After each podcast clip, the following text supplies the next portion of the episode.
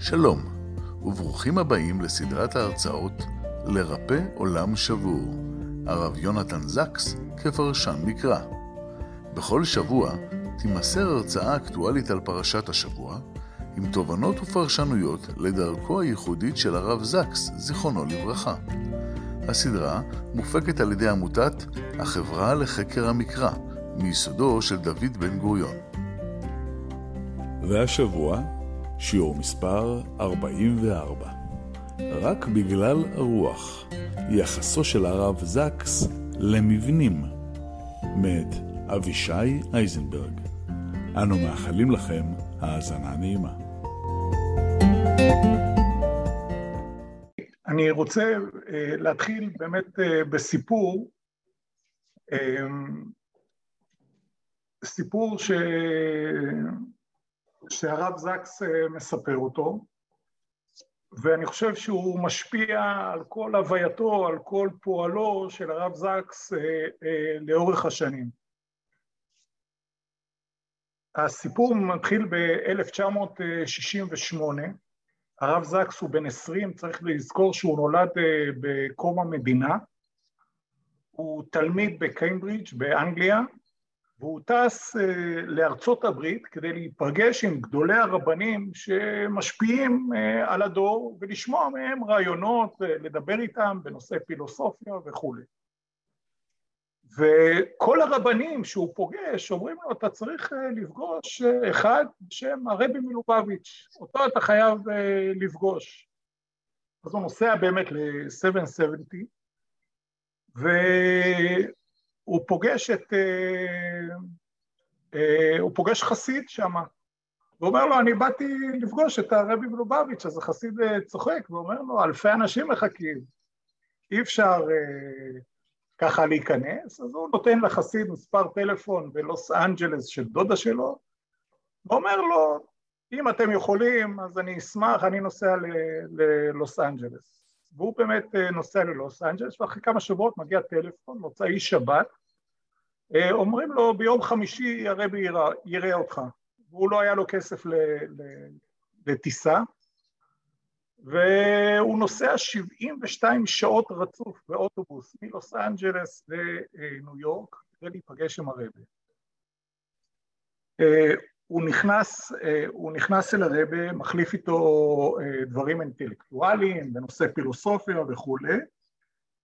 ואז הרבי עושה איתו חילופי תפקידים.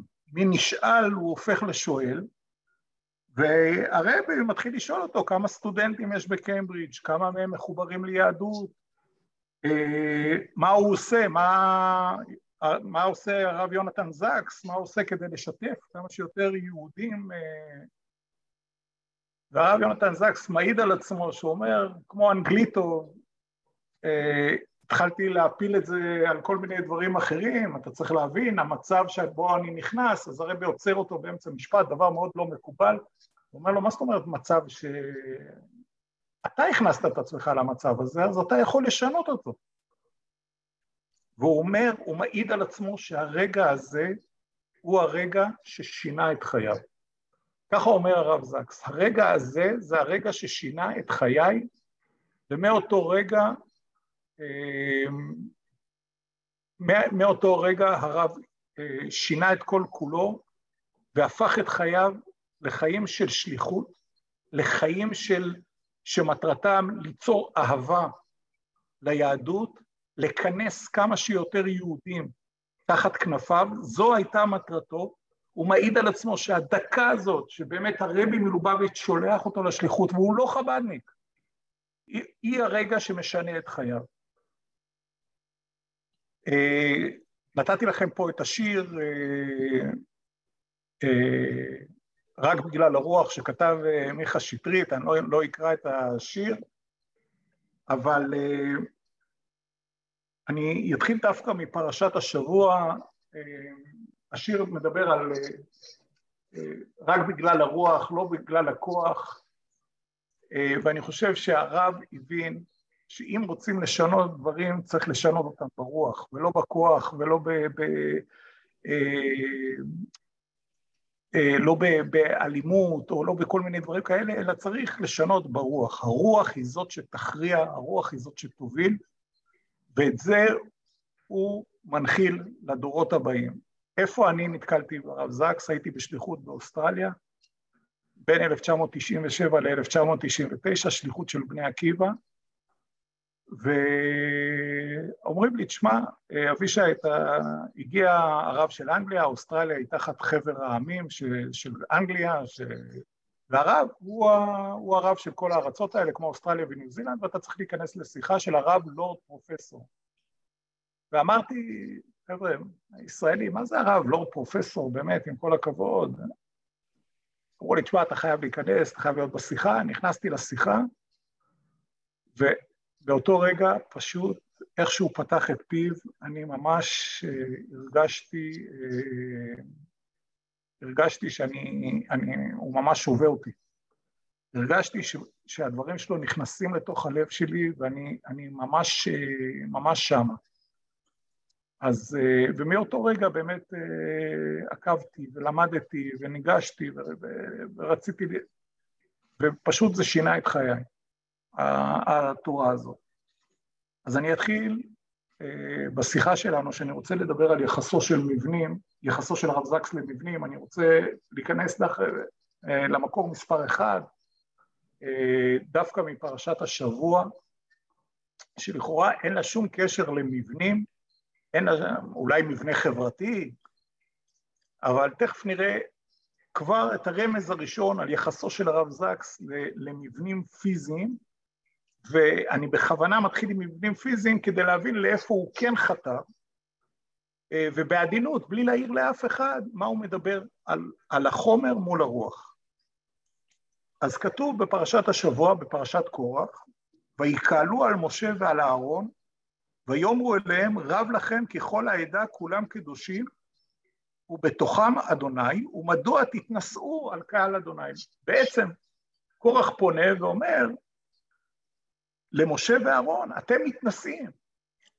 אתם אנשים שמתנסים. ואומר על זה הרב זקס, בפירוש מדהים, שאני לא שמעתי על פירוש כזה, אומר דבר כזה, המבנים המפורסמים, ביותר במזרח הקדום, היו הזיקורתים במסופוטמיה והפירמידות במצרים.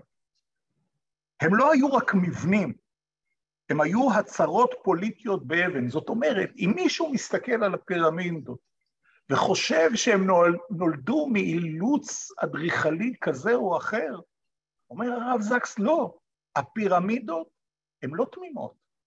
הפירמידות באות לייצג סדר חברתי מסוים. ומהו הסדר החברתי המסוים, הוא אומר? הסדר הוא סדר היררכי. לכולם, כולם צריכים להבין, כשאתה נכנס למצרים, אתה רואה את הפירמידות, אתה צריך להבין איפה אתה.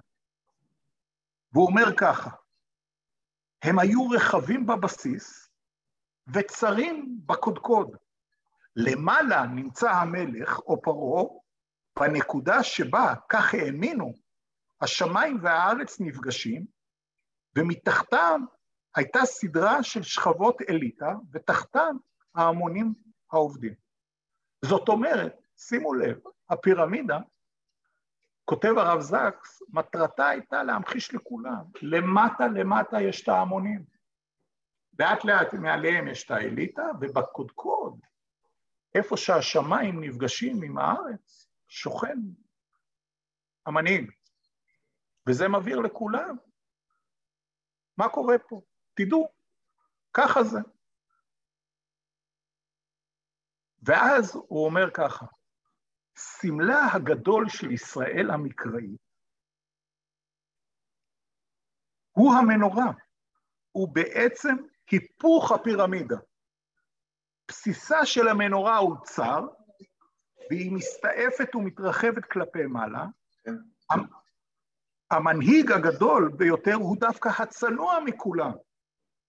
מנהיגות כזאת היא מנהיגות משרתת. זאת אומרת, הוא אומר, תסתכלו, המנורה מבהירה שבדיוק הפוך. למטה המנהיג ולמעלה העם. המנהיג הוא משרת העם. ולכן מה רוצה להגיד רב זקס? עצם הטענה, עצם הטענה שמשה הוא לא משרת אלא מתנשא, אם אתה, היא, היא, היא לא נכונה. כי זה לא היהדות. המנהיגות ביהדות היא מנהיגות משרתת, היא מנהיגות שמפגינה צניעות, היא מנהיגות שמפגינה ענווה. והיא משרתת את העם, היא לא משרתת את עצמה. וזו הייתה הטעות של קורח, או לא טעות, אולי בכוונה. ובעצם מה שאומר לנו הרב זקס, הוא כבר מתחיל לרמוז לנו, לדעתי, שוב פעם, שהמבנים בעולם, בעולם המזרחי הקדום, שידרו עוצמה, שידרו אה, חוסר מוביליות חברתית, וה, ואצלנו, שימו לב, הוא לא מביא מבנה אחר שקיים ביהדות, שיכול להתחרות עם הפירמידות או משהו אחר, הוא מביא את המנורה ככלי בבית המקדש. אז כבר אנחנו מקבלים את הרמז הראשון לכך שבעצם אה, על יחסו של הרב זקס לבבנים. ופה אני רוצה להיכנס כבר ליחסו לבית המקדש ולמשכן וכו'. יש ויכוח בין המפרשים, האם המשכן הוא בדיעבד או לכתחילה. ובואו נסביר. אומר המדרש בשמות רבה, אמר הקדוש ברוך הוא לישראל, מכרתי לכם תורתי, כביכול נמכרתי עימה. הקדוש ברוך הוא אומר, נתתי לכם את תורתי, ואני נמכר עם התורה. שנאמר ויקחו לי תרומה כדי לבנות את בית המג... את המשכן, ויקחו לי בשמי תרומה. מה הוא אומר המדרש? משל למלך שהייתה לו בת יחידה, בא אחד מן המלכים ונטלה, ביקש ללך ללא לארצו ולטול לאשתו, אמר לו ביתי שנתתי לך יחידיתי, לפרוש ממנה איני יכול. מה אומר המדרש? מלך יש לו בת יחידה, הוא נותן אותה לאישה, למלך אחר. והוא אומר לו, תקשיב, אני נותן אותך, נותן אותה לך לאישה, אבל תזכור, היא הבת היחידה שלי. ולכן, מה אני מבקש ממך? עשה לי, אלא, זו טובה עשה לי, שכל מקום שאתה הולך, כיתון אחד עשה לי שידור אצלכם. אלא לכל מקום שאתה הולך, תעשה לי חדר, שאני אוכל לגור איתכם. לא יודע עד כמה ההצעה הזאת היא בריאה, שהחותן יגור עם הזוג הצעיר, אבל בעצם הוא מבקש, תעשה לי חדר, שאני אגור. עכשיו, המשל... אבישי, סליחה על ההפרעה, אנחנו לא רואים את השקופית, אנחנו תקועים על המסך, על השיר בהתחלה, שרק בגלל הרוח. אני מנסה להזיז את זה ואני לא מצליח, השאלה אם... אני מנסה לסגור את השיתוף מסך ולפתוח שוב, אולי זה יעבור. הבעיה היא איך אני עושה את זה. אני אעשה, תמשיך, אני אעלה. ממש תודה, מודה לך.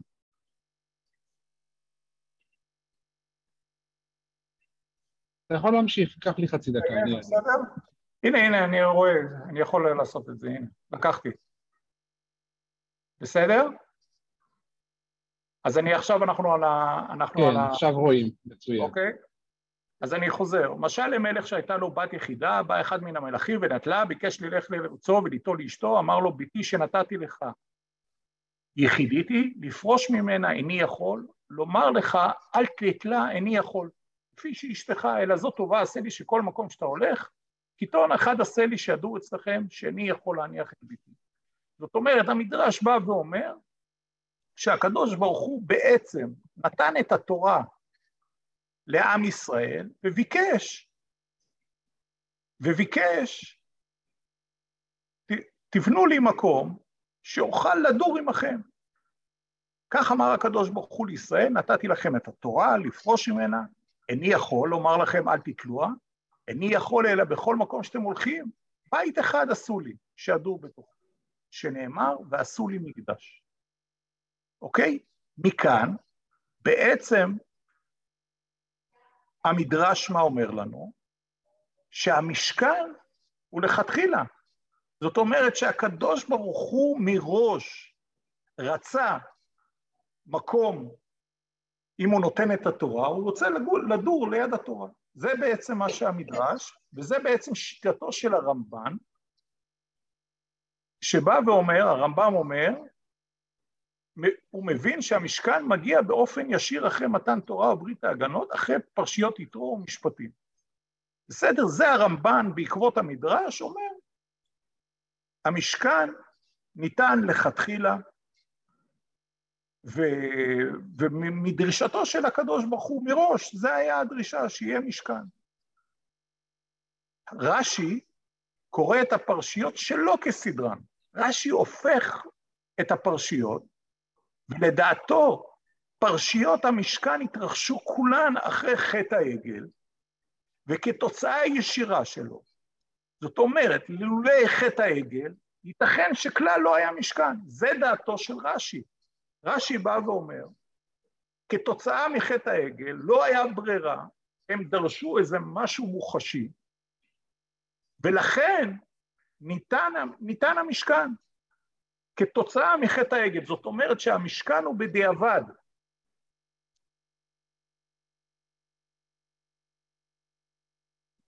רש"י מביא מדרש, דבר אחר אף סוררים, אמר הקדוש ברוך הוא למעשה, מה עובדי כוכבים אומרים שאיני חוזרים מהם, על שעבדו עבודת כוכבים שנאמר, סרו מהר, אפילו סוררים הם, איני מניח אותם ועמהם אני דר, שנאמר אף סוררים ישכון האלוהים.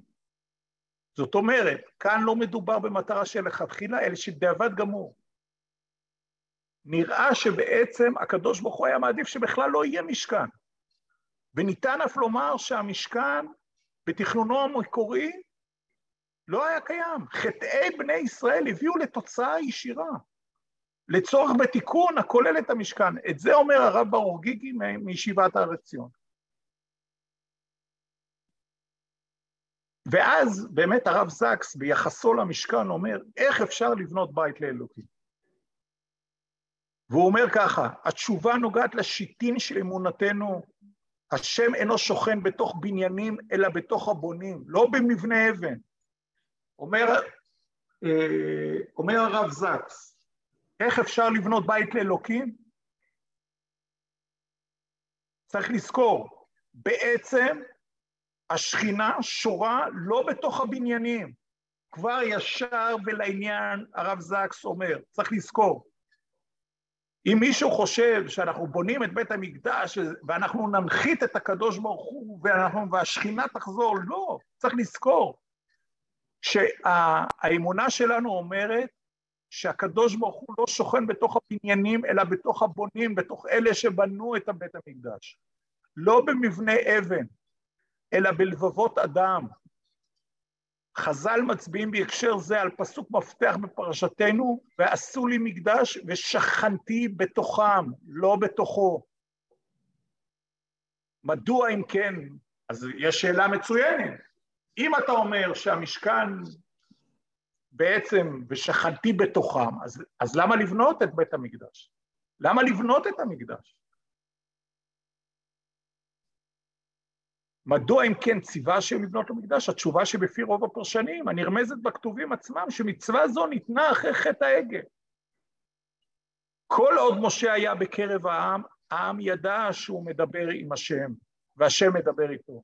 אבל כשמשה נעדר, בני ישראל התקיפו בעלה, מי חוץ ממשה יכול לגשר על התהום המהותית שבין אלוהים לאדם.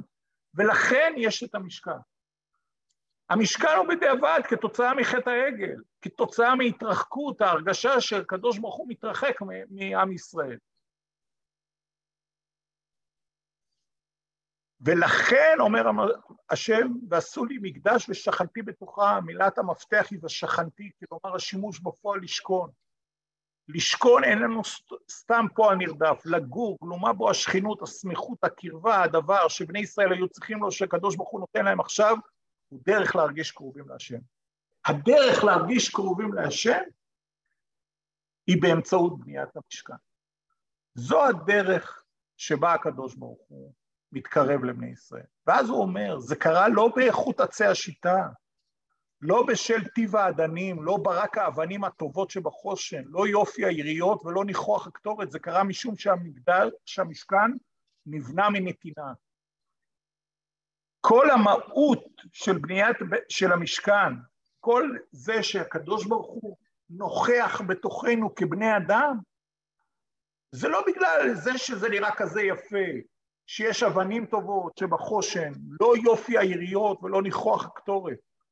לא כל הדברים המוחשיים האלה, אלא מכיוון שזה היה עשייה של עם ישראל, שבאה מתוך התנדבות, שבאה מתוך נתינה, זה אישרה את השכינה. לא המבנים, לא הבניינים, כל הדברים האלה לא גרמו לזה שהקדוש ברוך הוא שוכן שם, אלא הקדוש ברוך הוא שוכן בתוך הבונים, לא בתוך המבנים. עכשיו,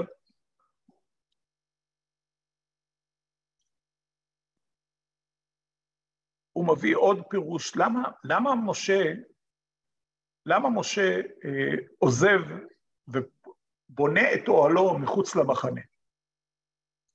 מן הפרק הקודם משתמע שהעם נאחז חרדה בגלל היעדרו של משה מנהיגו. היעדרו של משה ורחוקו גרמו לחטא. למה נגרם החטא? בגלל שמשה התרחק. משה הבין את הרמז, ירד מההר, העניש את האשמים והתפלל להשם שיסלח לעם. משהחזיר את הסדר על כנו, משה מתחיל לנקוט גישה חדשה. מה הגישה החדשה? מה השינוי שמשה עושה? הוא בעצם אומר להשם, הדבר שהעם צריך איננו קרבתי שלי. הרי אני היום פה ומחר אני לא אהיה פה. אתה, הקדוש ברוך הוא, אתה תהיה לאורך כל הדרך. אני רק אדם. היום אני כאן, מחר כבר לא. ואילו אתה נצחי, אתה האל שלהם. הם צריכים את קרבתך. ואז מה שמשה עושה, הוא מוציא את האוהל, הוא מתרחק. ובעצם על ידי ההתרחקות שלו, מה הוא עושה? הוא כביכול מכריח את הקדוש ברוך הוא לדור, וליצור קרבה בינו לבין העם.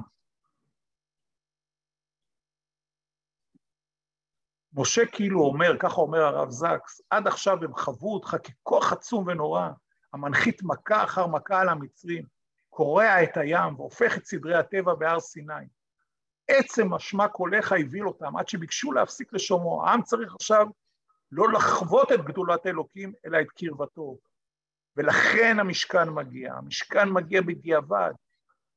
המשכן הוא לא לכתחילה לדעת הרב זקס, וגם לדעת רש"י. זאת אומרת, זה לא איזושהי אה, מחשבה ייחודית, ייחודית, ייחודית של הרב זקס.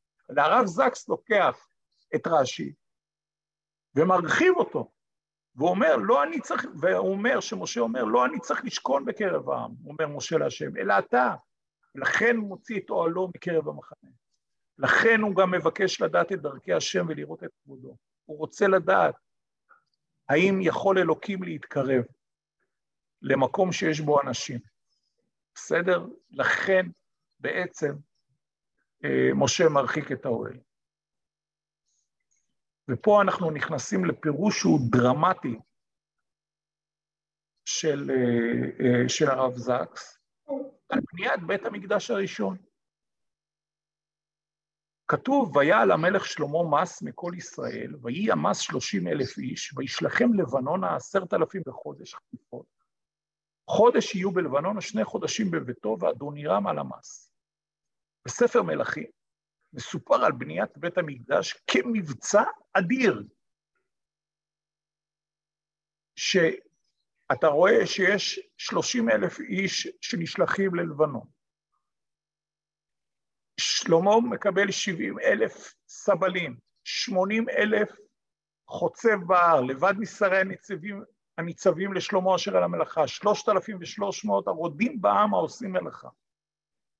זאת אומרת, מלאכת המש... בניית בית המקדש, מלאכת בית... בניית בית המקדש הראשון היא מבצע אדיר של עשרות אלפים שעובדים, ושימו לב ללשון, הרודים בעם העושים במלאכה. זאת אומרת, מעל כל העובדים האלה שעבדו כדי להקים את בית המקדש הראשון, יש לנו צליל מוכר, את הצליל הזה שמענו באיזשהו מקום. את הצליל הזה שמענו כאשר הקימו את הפירמידות במצרים. הרודים בעם, העושים במלאכה. ופה אומר, פה אומר אה, שלמה, פה אומר הקדוש ברוך הוא לשלמה, התבלבלת כנראה. לא זה מה שאני רוצה. הוא אומר דבר כזה, שהוא בעיניי פירוש דרמטי, אלא שבסיכומו של דבר או בעיקרו של דבר, שלמה היה מלך כושל. שלמה המלך, שימו לב את המילים החריפות. והרושם שאנחנו מקבלים מהכתוב הוא שכישלונו נגרע מנישואיו לנשים נוכריות, שעיתו את לבבו אחרי אלוקים אחרים. תמיד אנחנו, בוא נאשים את האישה. למה, למה נכשל שלמה? בגלל שהוא התחתן עם אלף נשים, וחלקם היו נשים נוכריות, שעיתו את לבבו אחרי אלוקים אחרים. אומר לנו הרב זקס, אולם קריאה קפדנית בפרקי שלמה מלמדת שהגורם המרכזי הוא אופן ארגונה של בניית בית המקדש. יש פה פירוש דרמטי, שבעצם אנחנו תמיד למדנו, שלמה שלמה המלך נכשל בסופו של דבר? בגלל הנשים, שהיה לו אלף נשים, והם עיתו את לבבו לעבוד אלוקים אחרים, כי הם היו נשים נוכריות. אומר, לא. אומר, כל הנושא הזה של עשרות אלפי עבדים, להקים את הבניין המפואר, פה התבלבלו. הקמת המיסים, ואיך הוא מוכיח את זה? הוא מוכיח את זה כשאחרי שהוא נפטר, עם ישראל קוראים, קוראים לרחבעם בנו, וישלחו ויקראו לו, ויבוא ירבעם וכל קהל ישראל, וידברו אל רחבעם לאמור, אביך הקשה את עולנו, ואתה הקל מעבודת אביך הקשה, ומעולו הכבד, אשר נתן עלינו ונעבדך. זאת אומרת, שימו לב, הוא אומר, הם אומרים לרחבעם, אנחנו לא יכולים לתת. לא יכולים, אביך הקשה את עולנו. כתוצאה ממה הקשה את עולנו? להקים את בית המקדש. מי ביקש ממך להפוך את בית המקדש למקום שנהפך כמו מצרים? מקום של עבודת פרך. מי ביקש את זה?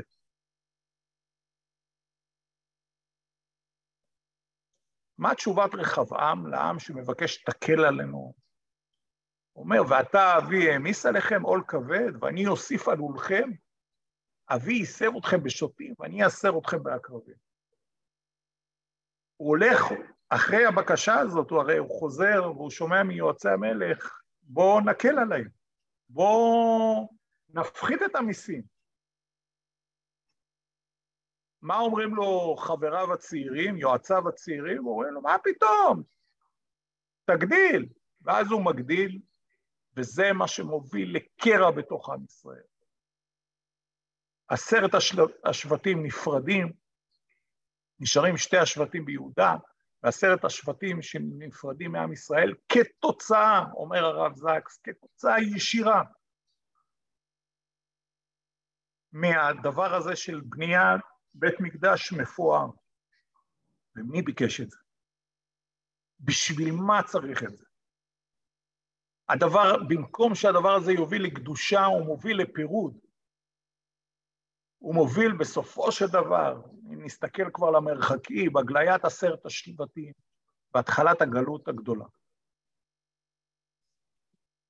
הוא אומר על בית כנסת לדוגמה, מכאן הגיע רעיון הופך עולמות זה של בית כנסת, הוא לא הגיע מן המקדש, אלא ממוסד מוקדם ממנו, זה המתואר בפרשתנו. הניידות של המשכן הייתה עצם מהותו, הוא היה עשוי יריות ומתלים קלים לפירוק, והלוויים נשאו אותו בכל מסעות בני ישראל במדבר. המשכן, מבנה ארעי, התגלה כבעל השפעת קבע, ואילו המקדש שנועד להיות קבוע התגלה כארעי, עד שייבנה כפי שאנחנו מתפללים כל יום שיקרה. זאת אומרת, אם אנחנו חושבים שהבית כנסת הוא בית מקדש מעט, אז הוא משכן מעט, אומר הרב זקס, הוא לא בית מקדש, המקדש התברר שהוא הראי, דווקא המשכן שהוא קל, הוא התברר שהוא קבע. ואני חושב, אנחנו יכולים לראות את זה ממש בנאום שנשא הרב זקס בקירת ווינזור, ארמון ב- ב- ליד לונדון, שהוא אומר ככה, הוא נואם לפני המלכה אה, בארמון, והוא אומר, אני מנסה להעלות בדעתי איזו הרגשה, רגע, אני מנסה להעלות בדעתי איזו הרגשה יש לאדם היורש מבנה כמו טירת ווינזור, לחיות במקום כזה, הרווי בכל כך הרבה היסטוריה, פירושו לרצות לדעת את ההיסטוריה הזאת. לימוד ההיסטוריה הזה, הזאת, איננו גילוי עובדות סתם. המבנה הזה יהיה ההיסטוריה שלי מפני שירשתי אותו.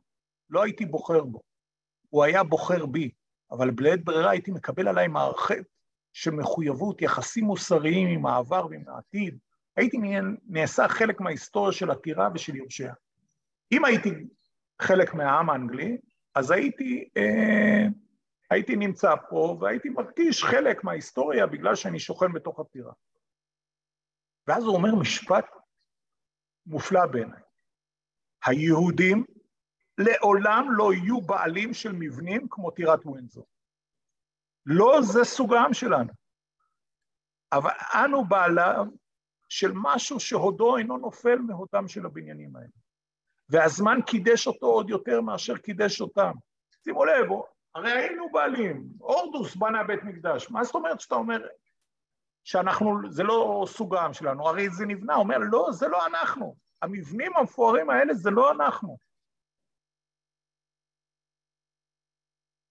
הטירה היהודית איננה, אינה בנויה לבנים או אבנים, כי היא מילים, אבל גם היא נשמרה מאות שנים, נמסרה מדור לדור. גם אותה הרחיבו וביצרו תקופה אחר תקופה, נצרו וקימו באהבה, כי ילד ידעתי שיום אחד ירש אותה מהוריי, כפי שהם ירשו אותה מהוריהם. זאת אומרת, אנחנו, אין לנו את העניין הזה של לרצות את האבנים וכל הדברים האלה. המקדש שלנו הוא מקדש של מילים.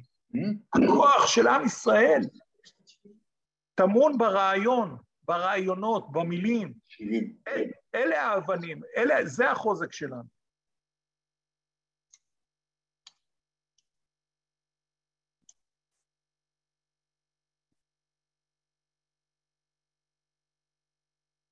עד עכשיו דיברנו על המבנים. אני, בעשר, בכמה דקות האחרונות שנשאר לנו, אני רוצה לומר ש, שיש פה משהו מחושב.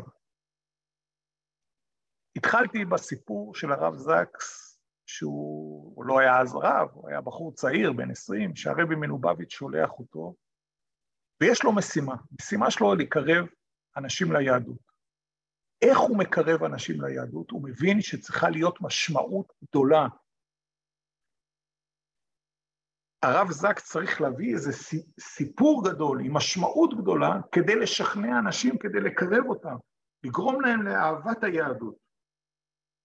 את זה הוא לא יכול לשכנע אותם, אם הוא יגיד להם, אנחנו שואפים להקים את בית המקדש מהאבנים וכו', זה, זה התכלית שלנו. התכלית באמת שירקום בית המקדש, בסופו אנחנו מתפללים לזה, אבל בואו לא נדלג על משהו בדרך, שקודם כל השכינה צריכה להיות בנו. זה הדבר שצריך להיות בנו, זה הרעיון שעם ישראל מנחיל, אנחנו לא מתחרים באנשים בהקמת מבנים, בהקמת פירמידות, אנחנו לא שמה. מאיפה הוא לומד את זה? אז יש מרצה מאוד גדול, שהדבר האחרון שציפיתי שאנחנו, שהרב זק ישתמש בו, אבל הרב זקס משתמש בו, קוראים לו סיימון סינק, הוא מרצה שנחשב אחד המרצים המבוקשים בעולם, והוא אומר דבר כזה, הוא אומר שמה שמכריע כדי להניע אנשים זה הלמה. והרב זקס כל הזמן מביא אותו, את סיימון סינק, ואומר, כדי להניע את האנשים, אנחנו צריכים לתת להם למה גדול. והלמה הגדול זה המשמעות. והוא מביא את זה בפרשת ויתחנן, אנחנו לא סתם עוד קבוצה אתנית, אנחנו העם שהוליד את רעיון החופש, והעמיד אותו על חינוך הילדים, לאהוב ולא לשנוא. דתנו היא הדת המקדשת את הנישואים והמשפחה, ואשר מדברת על חובות לפני שהיא מדברת על זכויות. אנחנו עושים את, עושים את כל זאת לא מפני שאנחנו שמרנים או ליברלים, רפובליקנים או דמוקרטים, ימנים או שמאלנים, אלא מפני שאנחנו מאמינים שזה מה שהשם רוצה מאיתנו. מילים רבות נכתבו בימינו על המה ועל האיך של היהדות, אך מילים מועטות מדי מוקדשות ללמה. משה בחודש האחרון של חייו לימד את הלמה, וכך הוא עורר אנשים לפעולה. אם אנחנו רוצים לעורר אנשים לפעולה, אנחנו צריכים לדבר על הלמה, ואנחנו לא יכולים לדבר על פאר של מבנים, אנחנו צריכים לדבר על רעיונות. אם אנחנו רוצים לקרב את הילדים שלנו, אנחנו רוצים לקרב את כל אלה שמסביבנו בקהילות שיותר מרוחקות, פחות מרוחקות, אנחנו חייבים לדבר על הלמה. הוא אומר ככה, אם רצונכם, אם רצונכם לשנות את העולם, התחילו בלמה. את הרעיון הזה מאיפה סיימון סינק מקבל? מקבל את זה מוויקטור פרנקל, אחד האנשים שמוזכרים אצל הרב זקס, הרבה מאוד, זה ויקטור פרנקל. אני אומר בקיצור, כי לא נשאר לנו הרבה זמן. ויקטור פרנקל היה פסיכולוג, פרופסור לפסיכולוגיה באוסטריה, וב-אלף תשע מאות שלושים ושמונה יש את האנשלוס, והוא מחליט, למרות שהאמריקאים מזמינים אותו לארצות הברית, הוא מחליט להישאר באוסטריה כדי להישאר עם הוריו, הוא ואשתו. הוריו לא קיבלו אישור להיות בארצות הברית, וזה עולה ביוקר, הוא מגיע לאושוויץ, ומשם הוא מחפש, הוא כותב בתוך תשעה ימים את הספר האדם מחפש משמעות. הוא טוען שמה שמניע את האדם זה חיפוש המשמעות, ואתה רואה את ההשפעה האדירה של, של פרנקל על, על הרב זקס, והוא אומר ככה, פרנקל נהג לומר שהדרך למצוא משמעות איננה לשאול מה אנחנו רוצים מהחיים, אלא לשאול מה החיים רוצים מאיתנו. אם אנו מאמינים שאנחנו חיים בשביל איזו תכלית, כי אז ישנו איזה תיקון בעולם שרק אנחנו יכולים לבצע, ניצות שרק אנחנו יכולים להציל.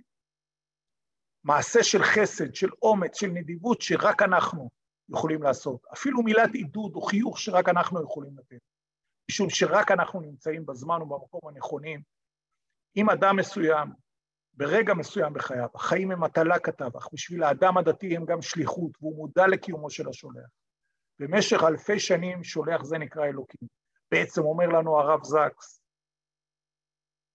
מתוך כתביו של הרב פרנקל, אם אתה רוצה לגרום להנע, להניע את העולם, בעין, להניע את העולם, אתה חייב לתת משמעות גדולה, אתה חייב לתת תכלית, מטרה.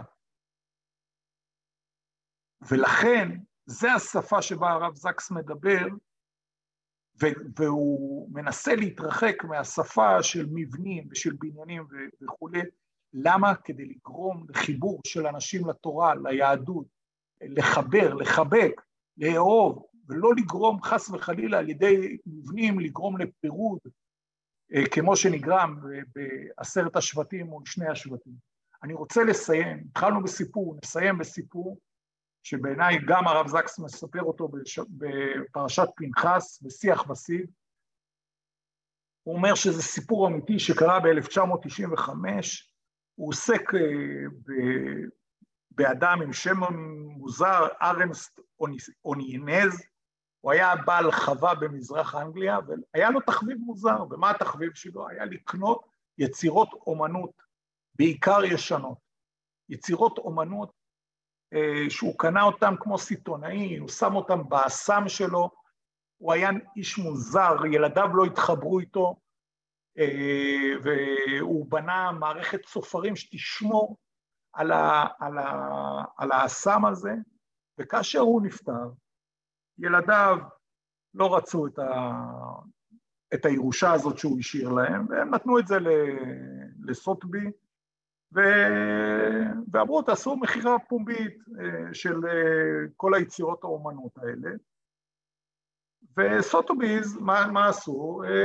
פתחו קטלוג, שמו את כל היצירות אומנות לפני המחירת, לפני המחירה הפומבית, והיה מומחה לאומנות בשם סר דניס מאון, שהוא הבין באומנות, לא כמו ילדיו של, של אותו איש, והוא רואה בתצלום, הוא רואה בגודל של בול דואר, הוא רואה אספסוף מתפרע ומצית מצית בניין ובוזז אותו.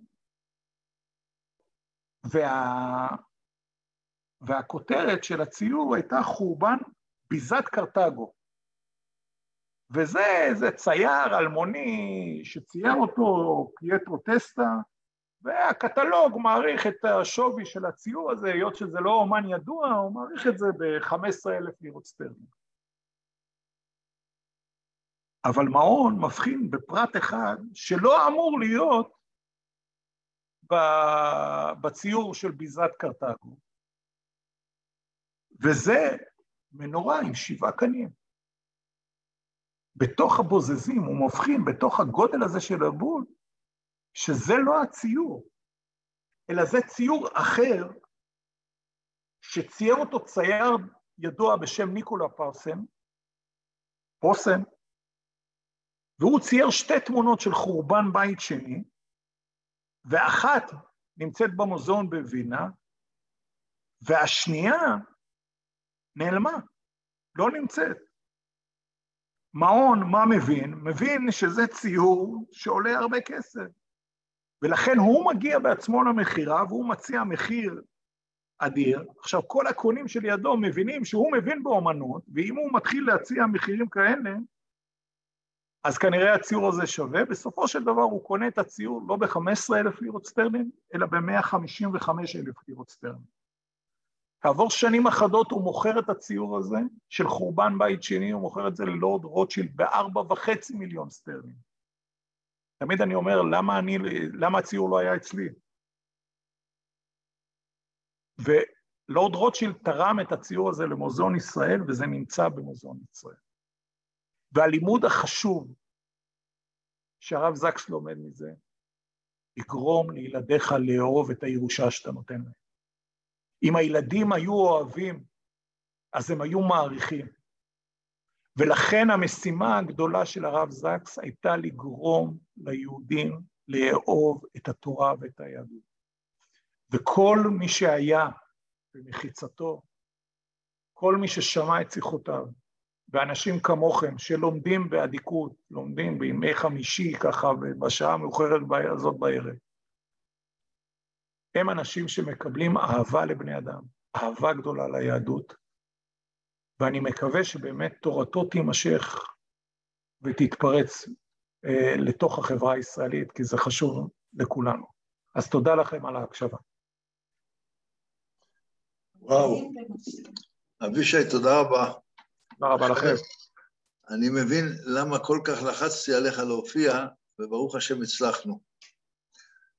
אם יש לכם שאלות, אם יש הצעות, או אתם רוצים להעלות נושא, אבישי פה. בשמחה. בבקשה. צריך תמיד את הראשון, הרב ישראל. מה זה? תמיד צריך את הראשון. לא, שנייה, צריך ש...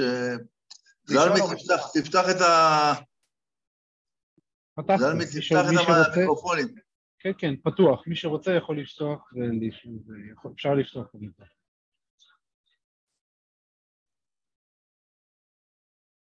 אוקיי. אין? כן. אנשים בהלם, עוד לא התרוששו. כן. הרב זקס למיטבו. האמת היא שתוך כדי דיבור ניסיתי למצוא את ההקלטה של הרב זקס בווינסדור, ולא הצלחתי. זה מופיע בהרבה מקומות, ההרצאה הזאת היא הרצאה מאוד משמעותית, תמיד שקראו את ההרצאה הזאת, אז אמרתי, אתם לא שמים לב למה הוא אומר, הוא אומר, מעולם לא היה ולא יהיה בית בו תירתנו עם זו. אמרתי, מה, לא היה לנו בתים... ואז הבנתי שבעצם יחסו למבנים ולבניינים, הוא, הוא רוצה... יש פה שאלה מעניינת. למה שום נביא לא אמר לשלמה שהעבודה... כפה זה נעלם. שעבודה... למה שום נביא לא אמר לשלמה שהעבודה המוגזמת... תוביל בסופו של דבר... ל... כן. כמו שאני חושב שאני לא זוכר, שום נביא גם לא העיר לו על ה... על זה שהאנשים הנוכריות... אבל אני חושב שיותר מזה שהאנשים הנוכריות, פה אני אולי פספסתי קצת, שהאנשים הנוכריות יותר מאשר גרמו לו לעבוד אלוקים אחרים, יכול להיות שמשכו אותו גם לכיוון של מצרים. זאת אומרת, בואו נבנה בית מקדש מפואר, בואו נבנה, נעשה עוד דברים כמו, כמו במצרים, וזה הוביל בסופו של דבר אה, לפירוד. אבל שאלה מצוינת, למה, אה, למה בדיוק לא היה שם מישהו שיגיד, די, זה מוגזם? באמת שאלה, שאלה חזקה. באמת, למה לא היה נביא בשער? בדיוק, שאלה חזקה מאוד. אנחנו תמיד מומחים בדיעבד, יכול להיות שזה... אבל עצם זה שכתוב שם הרודים שרדו בעם כדי לזה, זה מזכיר נשכחות, זה מזכיר בדיוק את בניית הפירמידות. וזה היה צריך לבוא מתוך נתינה, מתוך התנדבות, לא מתוך... לרדות את העם. אז גברת לייזרוביץ' כותבת פה שבית המקדש היה חלומו של דוד. יכול להיות, אבל בוודאי לא כמו ששלמה בנה, לפי דבריו של הרב זקס.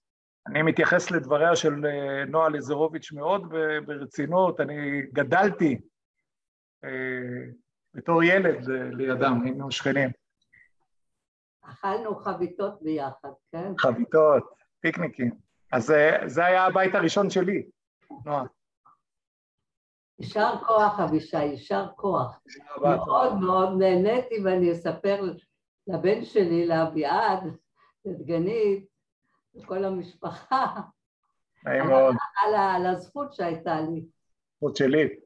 באמת, אני אומר, אני מתפעל מכם, לבוא ביום חמישי בלילה ולהקדיש שעה, באמת, באמת כל, כל הכבוד. זה, זה מרתק כל שבוע מחדש, ותודה רבה לישראל קריסל על המאמץ הגדול ועל ההתמדה. אני משתדלת לא לפספס ערב, משתדלת. אני רוצה, אפשר להלשין ישראל? כן. על כמה אתה עושה מאחורי הקלעים, כדי שבאמת דבר, תופעה ייחודית, כמה הוא עושה... בשביל לקיים את השיעור הזה. בוא ספר לנו על המיזם הזה של קטע הרמצובה. באמת המיזם של קטע הרמצובה מדבר על זה, קטע הרמצובה נכתב במאה העשירית, הוא נכתב בטבריה, הרבה אנשים קוראים לזה קטע הרמצובה ובטוחים שזה היה בסוריה ובקהילת חלב, אבל קטע הרמצובה נכתב על ידי אנשי המסורה בטבריה, אנשי הדקדוק, בעצם האקדמיה ללשון עברית הראשונה הייתה בטבריה במאה העשירית, וכתבו את זה שני אנשים, הרמב"ם, הספר הזה הגיע לרמב"ם במצרים, והרמב"ם כתב שזה הספר הכי מדויק, פרשיות סגורות, פרשיות פתוחות, ואחרי זה בדרך לא דרך, דרך נכדיו, הוא הגיע לחלב, שם הוא באמת שמר כביכול על הקהילה במשך מאות שנים, ובסוף היה פרעות יהודי חלב ב-ארבעים ושבע אחרי הצהרת האו"ם, והיו ניסיונות גדולים להביא את הספר, שרפו את הבית כנסת, והספר הזה ניצל. הסיפור הזה מערב הכל, זה פשוט סיפור מדהים, יצחק בן צבי, הביא את הספר ב-אלף תשע מאות חמישים ושמונה, ואנשי מוסד מעורבים בזה, ומעורב בזה רצח, ומעורב בזה והוא טען שמקומו של הספר חייב להיות במדינת ישראל, ואנשי חלב, קהילה חלבית עד היום, חושבים שזה צריך להישמר בקהילה שלהם, לא בחלב, אבל הם צריכים להיות בעלים, האם חלב בישראל או חלב בארצות הברית. חלק מהדפים נעלמו לצערנו, וזה סיפור שצריך להיות מסופר, והתנ"ך, דרך אגב, מי שיסתכל בפרידה שנערכה באוניברסיטה העברית לרב יונתן זקס, יראה שהרב יונתן זקס מעיין שם בקטע הרם צובע באחת מהתמונות שהם, שהם שידרו. בהחלט, זה, זה כתב היד החשוב ביותר בתולדות העם היהודי, כתב היד המדויק, יש לו משמעות גדולה. דרך אגב, כתב אותו קראי, צריך לזכור, ומשום מה זה באמת התקבל. אז זהו, זה פרט מעניין. מי ידוע מי הוא, מה שמו? יעקב מרשר, כן.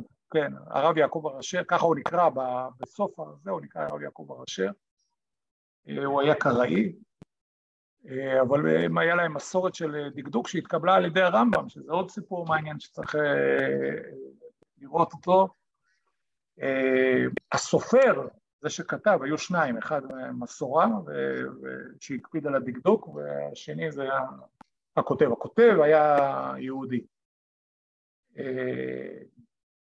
זהו, זה גם הרי על רציפות, שהיהודים נשארו בטבריה גם במאה העשירי, בטבריה היה סנהדרין. קיצור, הכתר הוא סיפור שדרכו אפשר להגיע למורשת ישראל ולדבר על הרבה דברים. ומה התוכניות שלכם? תוכניות באמת לבנות מרכז, שהמוני אנשים מגיעים לטבריה ולא מבינים את הסיפור של טבריה, ואנחנו רוצים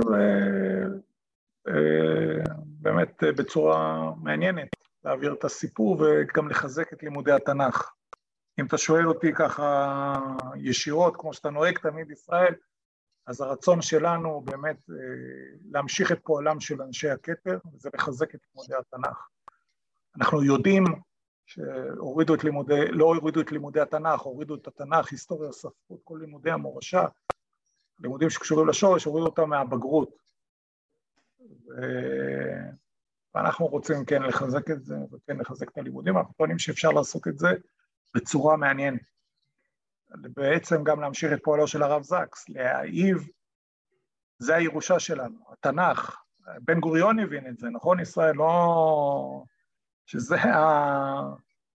שפועלם הגדול צריך להמשיך.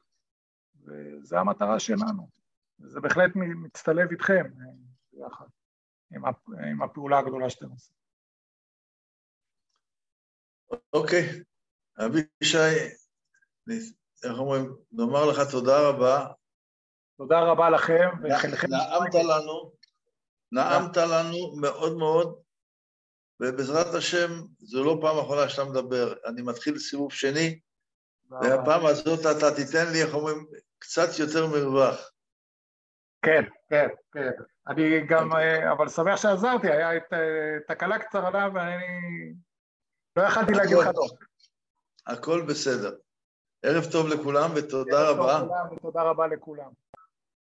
שבוע הבא יש לנו הרצאה מאוד מעניינת של דוקטור לפיזיקה ממכון לב, ולהתראות, נשתמע.